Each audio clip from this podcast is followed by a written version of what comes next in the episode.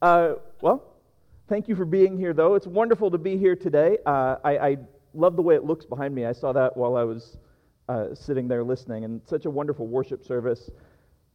My, before I get into the sermon, so, and I think Julie can speak to this too. When when you preach, uh, the way that you feel that inspiration comes in so many different ways, and, and often I'll get uh, like just feel this topic or something, and I'm like, oh, you know what, that fits in with this series that, that Tim and Julie want to do, or or I'll get uh, just some some even a title or something it's like, okay, well, this I, I really need to look into this and, and research it and pray and all this. For this, I, I got the scripture probably a year ago, and, and and you know, I kept as people, we want to fit these things in as soon as we get them. For me, I'm very much like, man, you know what, the microwave's gone long enough. I want to get this out. I, I, I can eat cold soup, it's fine. Um, but, and I do, but um, I, I, I, just held on to it because I kept feeling like, you know, wait, wait, and something teaching me probably. And, and then we came to the Rock series, and, and the series we'd just done was about uh, encounters with God, and then I know what the next series is too. And I was like, wow, this, this really feels like it fits. And so the scripture is Matthew 17, 1 through 13, and it's one that we don't really talk a lot about in, in messages, really. It's the transfiguration, the transformation. And so I want to read from that, and that's uh, Matthew 17. Six days later, Jesus took Peter and the two brothers, James and John, and led them up a high mountain to be alone. As, as the men watched, Jesus' appearance was transformed so that his face shone like the sun, and his clothes became as white as light. Suddenly, Moses and Elijah appeared and began talking with Jesus. And there's a lot we don't know about this. We don't know why specifically he took Peter, James, and John. They were considered kind of the leaders of the group, the ones who were ready to step up and start churches right after Jesus. Um, we don't know exactly which mountain they went to. There's a bunch. There's possibly Tabor, Hermon, Meron. I know that there's some uh, Israeli mountain scholars in here that could probably speak more to this. But what we do know is that Jesus, when he was transfigured, when he was transformed, it wasn't a new miracle. You see, he was always glorious. He's always been God. And, so just showing that, showing that was kind of revealing himself. It was showing. And so you just imagine as the disciples, Peter, James, and John, as they see his clothes just whiten like bright, and you see his face glow like the sun, and just you can imagine that moment. And that's almost enough. It's like, wow, this is really who we serve. This is where we are. This is such a connection. This is so amazing. And then all of a sudden, Moses and Elijah are there. And, and you're like, what? That's, that's insane because they've been gone a long time. Uh, and, and, again, we don't know exactly why those two. Um, I, I love Revelation, so I like to think that they're the witnesses one day. But also, Moses, he died and went to heaven. Elijah kind of just disappeared and went to heaven, so it's maybe a death and rapture thing. Uh, maybe it's Moses represents the law and Elijah represents the prophets, and that's kind of what I'm going with here. But, but the point is, it's that moment. And sometimes we get so caught up in trying to figure out the moment. Sometimes we get so caught up in trying to figure out everything around it that we forget to just focus on that moment, on that glory of Jesus shining through, on the miracle, the amazingness of Moses and Elijah being there. And so just put yourself in the position of Peter, James, and John as they're just there and what they must have felt because when they'd been called, their life before that was very different. It was just normal. And probably they were mistreated. They, they were different. They maybe had failed out of the rabbi course, whatever you want to go with, but they were young and, and they were not who they became. And yet Jesus saw something in them and called them. And then what did they deal with? They, they dealt with amazingness from Jesus. They saw miracles. They saw healing. They saw all this stuff. But then they were treated like garbage every step of the way by everybody else, like criminals. And, and then all of a sudden they're with Jesus and they see him glow and they feel that, that confirmation. And then they see the prophet, the law. They see Moses, Elijah. They see this and they feel that. And so just put yourself in that as I continue. This is verse 4. Uh, Peter exclaimed, Lord, it's wonderful for us to be here. If you want, I'll make three shelters at uh, shelters as memorials uh, for you one for you, one for Moses, and one for Elijah. But even as he spoke, a bright cloud overwhelmed them, and a voice from the cloud said, This is my dearly loved Son, who brings me great joy. Listen to him. The disciples were terrified and fell face down on the ground. Then Jesus came over and touched them. Get up, he said. Don't be afraid. And when they looked up, Moses and Elijah were gone, and they saw only Jesus. As they went back down the mountain, Jesus commanded them, Don't tell anyone what you have seen until the Son of Man has been raised from the dead. So, Peter, uh, I like to relate to him because he tried really hard. And sometimes that was the best thing you could say about him. He tried really hard. Now, we know where he ended up. We know how bold he was, how, how he started churches, how he did so, so many amazing things. But as you look through the Gospels, especially, Peter kind of was all over the place. Now, he didn't lose faith, but he was kind of all over the place in his boldness, in his compassion, in his hope. He would kind of jump ahead of where he should be a couple times. He would sink in the water when he, he got a little ahead of himself or he focused on the wrong things. And here he kind of does it again. He's so excited. He's in that moment. He feels it. And then he's like, oh, oh, I got to do something. I have to do something. Have you ever felt like that? Like you have to do something, even if people are like, no, you don't have to. Uh, maybe like a potluck dinner or something. And people are like, hey, you know, we're good. We don't, we need, don't need this. We've got 17 turkeys. We're good. And you're like, I got to bring something. I got to bring a chicken or I got to bring a, a, ham or a hamburger or something. I don't have a lot of public dinners. So, uh, but anyway, he, he tries. And so he's like, hey, I'm going to make shelters for the three of you, which is nice on the surface. But then God speaks up because the three of them are not equal. You see, sometimes we focus on a bunch of different things, uh, especially when we're called, especially when we're in the midst of ministry, and we kind of equalize everything with Jesus we kind of equalize the law and we equalize the prophets and we equalize uh, just what we think and what we want with Jesus. And Peter was kind of doing that. He's like, I'll build the same shelter for each of you. And, and God's like, Jesus is above. He's, he's who we worship. He's who calls us. He's who's there. That's who we serve. He's who's in our heart. Jesus is who dies for our sins. And so Peter and the disciples, they fall down. And it's not that they're wrong, it's just that, you know, it's, it's weird. Again, put yourself in that situation. But when all of this is finished and they look up, who's there? It, it's Jesus, because that relationship with Jesus is above all of the rest. It's above our own feelings, it's above our own thoughts, it's above the law and the prophets, it's above everything, because that relationship with Jesus, the closer we come to Him, the closer we build our relationship, the more He reveals to us, and the more He helps us to know how to, to follow the law, how to follow the Bible, how to help people, how to love people, all of these things. But it begins with that relationship with Jesus. And so, where they felt that moment of just connection and everything, and then all of a sudden they felt overwhelmed and kind of scared, and then they focus again, and it's just Jesus there. And again, this is kind of like us, and, and that overwhelming feeling, and, and it's hard to know exactly why Jesus wanted it to be secret, but I mean, think about this. If you're in the midst of building Christianity, you're in the midst of building new churches, you're in the midst of just beginning this revolution. And then all of a sudden, like Moses and Elijah, that would start so many arguments.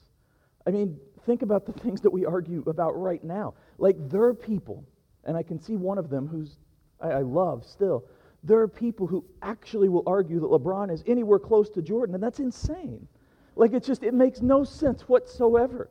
And, and, so just imagine these crazy things that people argue about. And then you have like Moses and Elijah, and you have Jesus there, and, and all of these things. Like imagine the arguments that would happen that would take away from the focus of what they're supposed to be starting. And so maybe that's part of it. And so, you know, they go on, and, and the disciples, you can just be there and think. And I can imagine as myself, you're there thinking. And Peter especially is like, man, what happened? Did I do something wrong? Should I talk? Is he mad at me? I think this all of the time with every single person ever. I'm like, are they mad at me? Uh, did I do something wrong? And this is just how I am. And so I, I think that's kind of what they're thinking. Like, should I say something? Should I do more? Wait, no, I messed up. And all of these things. So we go to verse 10. Then the disciples asked him, Why do teachers of religious law insist that Elijah must return before the Messiah comes? Jesus replied, Elijah is indeed coming first to get everything ready, but I tell you, Elijah has already come, but he wasn't recognized, and they chose to abuse him. And in the same way, they will also make the Son of Man suffer. Then the disciples realized he was talking about John the Baptist. So, as they're thinking, they do what we're supposed to do. They ask questions. And who do they go to? They go to Jesus, who is who we're supposed to go to. And they just kind of ask what is on their heart. Because, you know, seeing Elijah, seeing Moses, it kind of clicks, and they're like, why, why do people say this? What does this mean? And so they ask, and Jesus answers. And, and so they start thinking, well, John the Baptist, oh, I, I kind of get it. And, you know, people thought all kinds of things. They thought that Elijah was actually, some people thought Elijah was actually reincarnated as John the Baptist, and that's not what Jesus is saying. He's just saying, you know, metaphorically, John the Baptist is serving as the Elijah here. And if you look at their lives, you look through the scripture, I'm not going to do this, but if you look through John the Baptist and Elijah, they're very similar. They, they lived in corrupt times. They kind of get into it with kings. They had stuff to do in the wilderness. I mean, John ate some weird stuff, but still, they were in the wilderness and all of these different things. But above all of that, what you'll see is they served God. Like they served God completely. And so that's kind of what the, the harbinger is. I've recently learned how to say that word. Uh, when I was a kid, it's from Marvel Comics. What I obviously didn't come from that, but I'm going to go into the weeds a little bit here. But Silver Surfer was the harbinger of Galactus. And so as a little kid, and I would read that, and most of you guys are like, what's he talking about? Did he just speak in tongues? Like, what's happening? But uh, I read it as harbinger because I'm like four or whatever. And so I always said that, and then I said it to somebody, and they're like, Do you mean harbinger? And I was like, Oh, yeah. And so, anyway, side note. Um, but the point of the questioning, the point of everything after this was their focus was back on Jesus. The disciples, they were looking at him, they were looking to him for answers. And you can take this scripture so many different ways. Because if you researched and you read the commentaries, and I, I did that, and you looked at what other people said, you could go so far with just why Moses, why Elijah, why this mountain, why this moment, all of these things. But what I want to go with is, is just their focus. Because I believe that, that we share a lot with the disciples. We are disciples. We're here because we're disciples, because we've been called by Jesus. And so, even if you're not a pastor, even if you're not a singer, even if you don't work in sound, even if you don't work in the church, uh, we're all called to this life. We're called to be examples. We're called to love others. We're called to love God. We're called to do something, to witness. And so we all share that with the disciples. And the call, it can feel really special at times. Sometimes you'll have a moment and it just clicks, and you're talking to someone, or you're listening, or you're sharing, or you're singing. I don't do that, but or you're doing something, and it just clicks, and you're like, oh, this is it. This is why I'm here. This is why I was called. But sometimes it's a little different, or it feels a little weird, or you feel like you don't fit in, or, or you feel just, just scared. And so it's really a personal thing. And Peter, like I said, was specifically all over the place. Sometimes he's like, hey, you're the Messiah. I'm the first one to see this. And sometimes he's like, no, Jesus, the, the prophecies are wrong. You're not going to die. And again, his heart was in the right place and he was all over the place. And sometimes we are, and our callings, our gifts, they're all different. I could go here, and this would make a lot of you mad, and go person to person and ask, what are your gifts? You know, what do you feel gifted uh, in from, from, from God? Like, what, what do you see as your witness? How do you do this? And, you know, I remember back when I was in school, and we'd have like the everybody read a story. You know what I'm saying? Like, uh, there, it's called different things, but basically you're reading Hamlet. And so each person in class is like reading. And you have to read a section, and you know that you're coming up. And for me, I would look and I'd count how many people are ahead of me, and I would count where the sections were, and I'd figure it out, and I'd just read over and over and over again. Sometimes, sometimes the teacher would be a jerk and like switch it and like jump ahead or jump behind and move all over. And then you're like, oh. And that's kind of how it is with our calling. Like, we get ahead of ourselves and, and, and we feel it, but sometimes we're scared of it, I guess is what I'd say. I've spoken about my specific calling before. Uh, I was in college and I was going towards a, a, a, different life. I was studying English, which is very lucrative, obviously, for the government with my loans, but it's, it's something. It's something that, that I loved and I felt right with, and then I'm senior year, I feel him calling me into the ministry. Now, at the time, like all I see of ministry is public speaking. And that's, I know it's much more than that now, obviously, but that's what I saw. And I'm like, I can't do that. And so I was scared and I didn't know what to do, but I still, you know, went back to church and, and, and tried and volunteered and did all of that. And so that's my calling. But before that, I want to go before that. As a kid, a little kid, I felt home in two places. And obviously, you could say home, but I'm not saying that. Uh, at church, like I just felt right at Caravan, and I felt right during a service, and I felt I just felt home there. I felt safe. The other place was behind the couch reading comic books. And, and I was a quiet kid. I read a lot. I created a lot. My great grandpa would bring home these blank newspapers, like just They looked like newspapers, but they were completely blank. And I would draw comics throughout all of them. Thankfully, those are all lost to time. But I, I just loved reading them. So my whole life was about those two things. My whole life was about uh, you know, being in church and, and, about comic books. And you're like, well, that's weird, but that's okay. Uh, so with comics, my dream for that part was to see this on screen. Uh, there had been a lot of false starts. There are several good movies before 2008, but I got to tell you, Tobey is an awful Spider-Man. I'm sorry. Uh, Tom Holland is Spider-Man. The end. But anyway, so there were a lot of false starts, and then the MCU started, and I think Julie may be the only person with me on this, but a lot of you know this. The MCU started with Iron Man. I'm not going to go too far with this, except I kind of am. But I loved it. I loved that feeling. I loved that it was something that I'd seen. I loved how it looked. I loved how it felt. And then everything's leading up to a movie called Avengers Endgame. We had a scene from this. Not a scene, but a picture because of copyright. But this is near the end, spoiler alert, all of the heroes come back all of them pretty much. Every Marvel hero who's been in any movie or TV show for the most part shows up in this scene. Go to the next one. And they're all going to battle. And you can see Spider Man, but they're all going to battle. Now, the cool thing is they all have different powers, and some of them are super powerful, some of them aren't, but they're all together. They're all on equal footing. They're all next to each other. They're all on the same level, regardless of power. And in that moment, I am not ashamed to say, although I am a little bit, I tear up even now when I see it. Not right now, but in the movie. Every single time. Because I'm like, this is what I was waiting for. This is what I wanted to see. And, and it was so cool. And then there's one more. That set, that phrase, Avengers Assemble, means nothing to most people, but if you love comic books, that is what Captain America would always say every time the Avengers would go into battle. And, and throughout the MCU, and I promise I'm almost done with comics, throughout the MCU, uh, they would have moments, like at the end of Avengers 2 or something, where he would say, Avengers, and then it'd cut. Because they were kind of leading up to this moment, because they know that's what nerds are waiting for. And I'm a nerd. But so, on in this movie, right before the battle, everything, I, I, I'm, I'm just feeling everything because Spider Man's my absolute favorite character.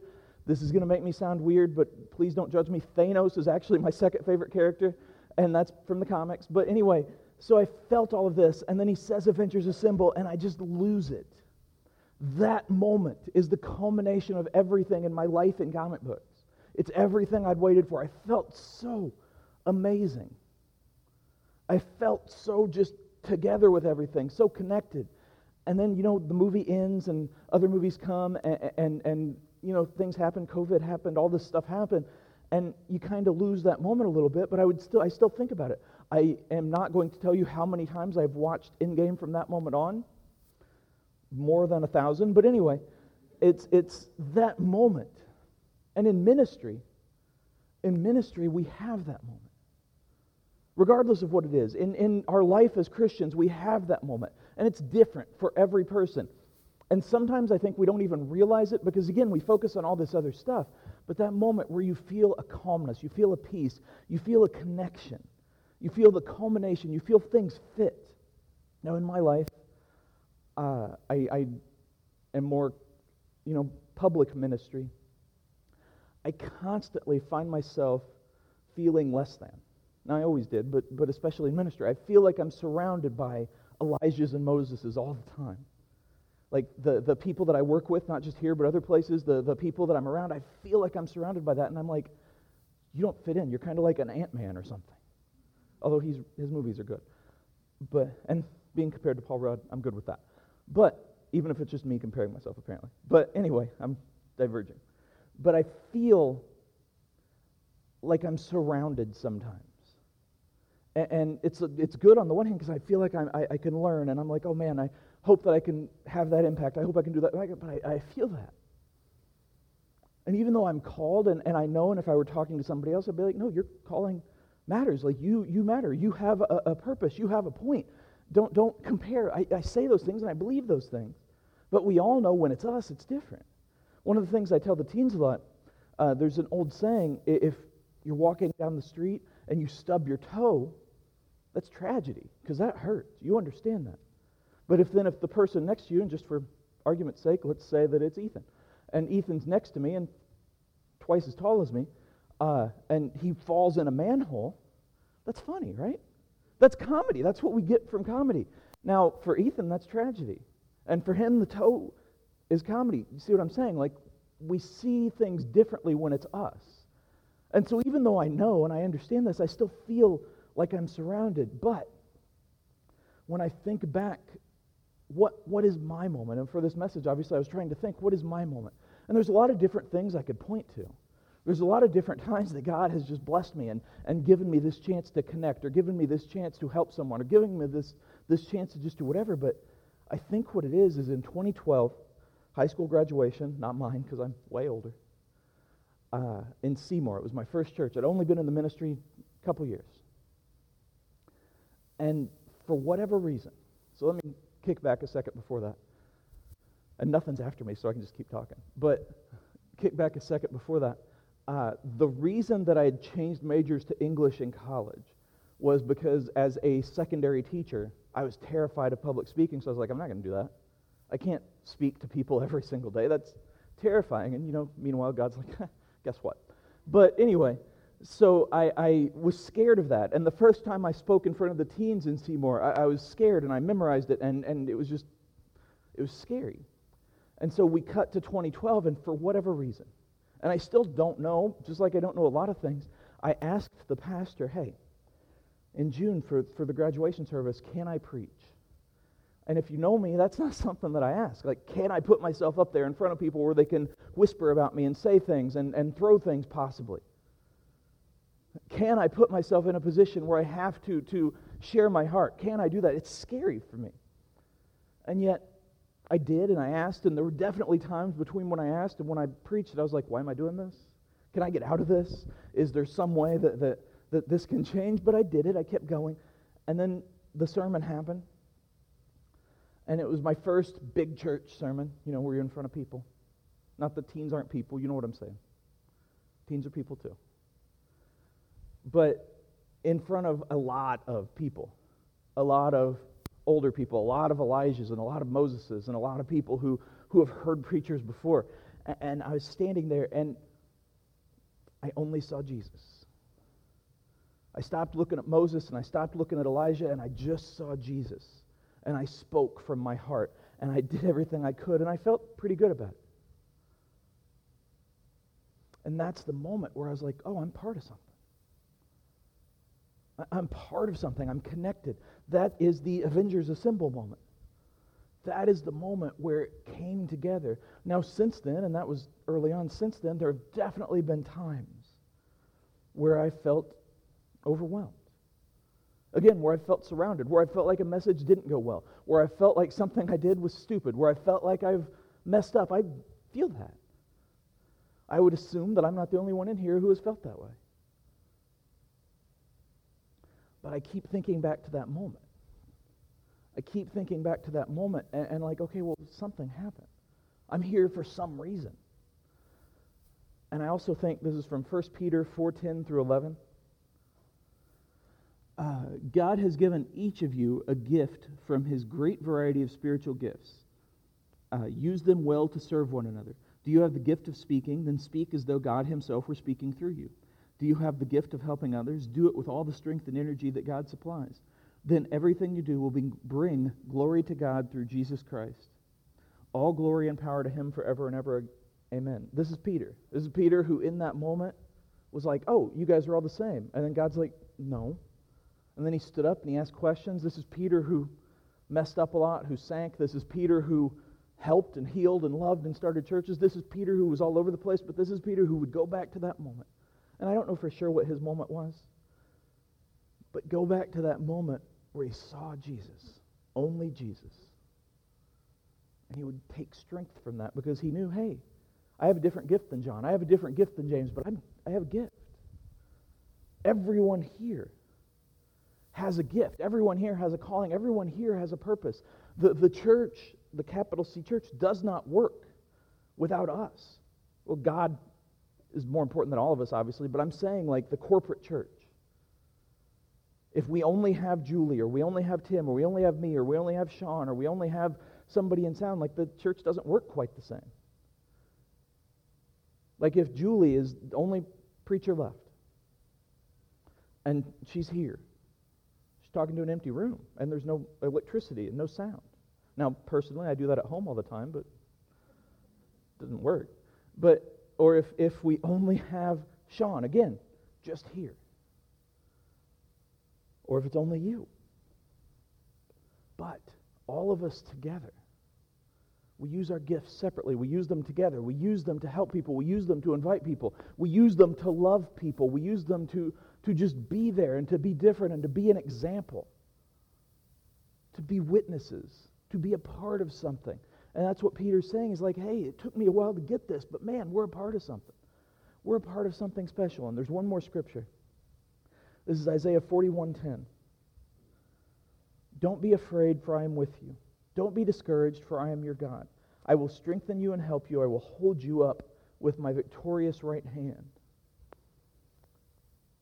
This is not an if then statement.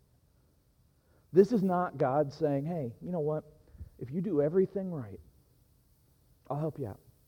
This is not God saying, hey, you know what? Every once in a while, I'm going to step in and I'm going to give you strength. This is Him saying, I'm with you, always with you. Regardless of what you're called to do, regardless of how you're doing, I'm with you.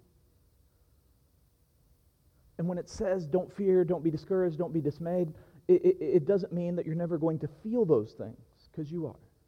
It means don't give in to those things, because He's with you, because He's bigger than them, because the church really doesn't work without Him, because He is the church. He is why we're here and He's with each of us. This is something that helps me remember my moment. This is something that helps me remember what I'm doing because I think, man, you know what? Even though I feel overwhelmed, even though I feel scared, even though I feel like I'm not enough, like I don't fit in, God's with me. God sees me. God had a purpose for me. God is putting me somewhere. And that's for all of us. It's such an amazing guarantee. It's not an if then, it's not a maybe, it's, it's a guarantee. It's God saying, I will strengthen you and help you. Not maybe I will. Not when I feel like it. Not if I like the way you look. It's, I will strengthen you. I will help you. I will uphold you. I will give you strength. I will give you courage. All you have to do is ask. I can't know what everyone here is specifically called to. And I can't know what your moment is. But I can know that God is with you. And I can know that you do have a purpose. I can know that we are his disciples, that we are his examples, that we are his hands and feet, that we are his love in the world. I can know that you are enough and that He sees that in you even when you don't.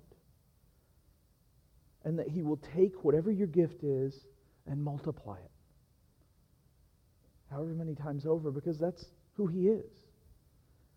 Sometimes we put a lot of pressure on ourselves and we focus on the wrong things and we focus on the results and we focus on this and that or however the people are doing it. But when you stop and you focus on Jesus, and you remember why you were called, and you remember why you're here, and you remember that love, and you remember that guarantee, you're going to feel that connection.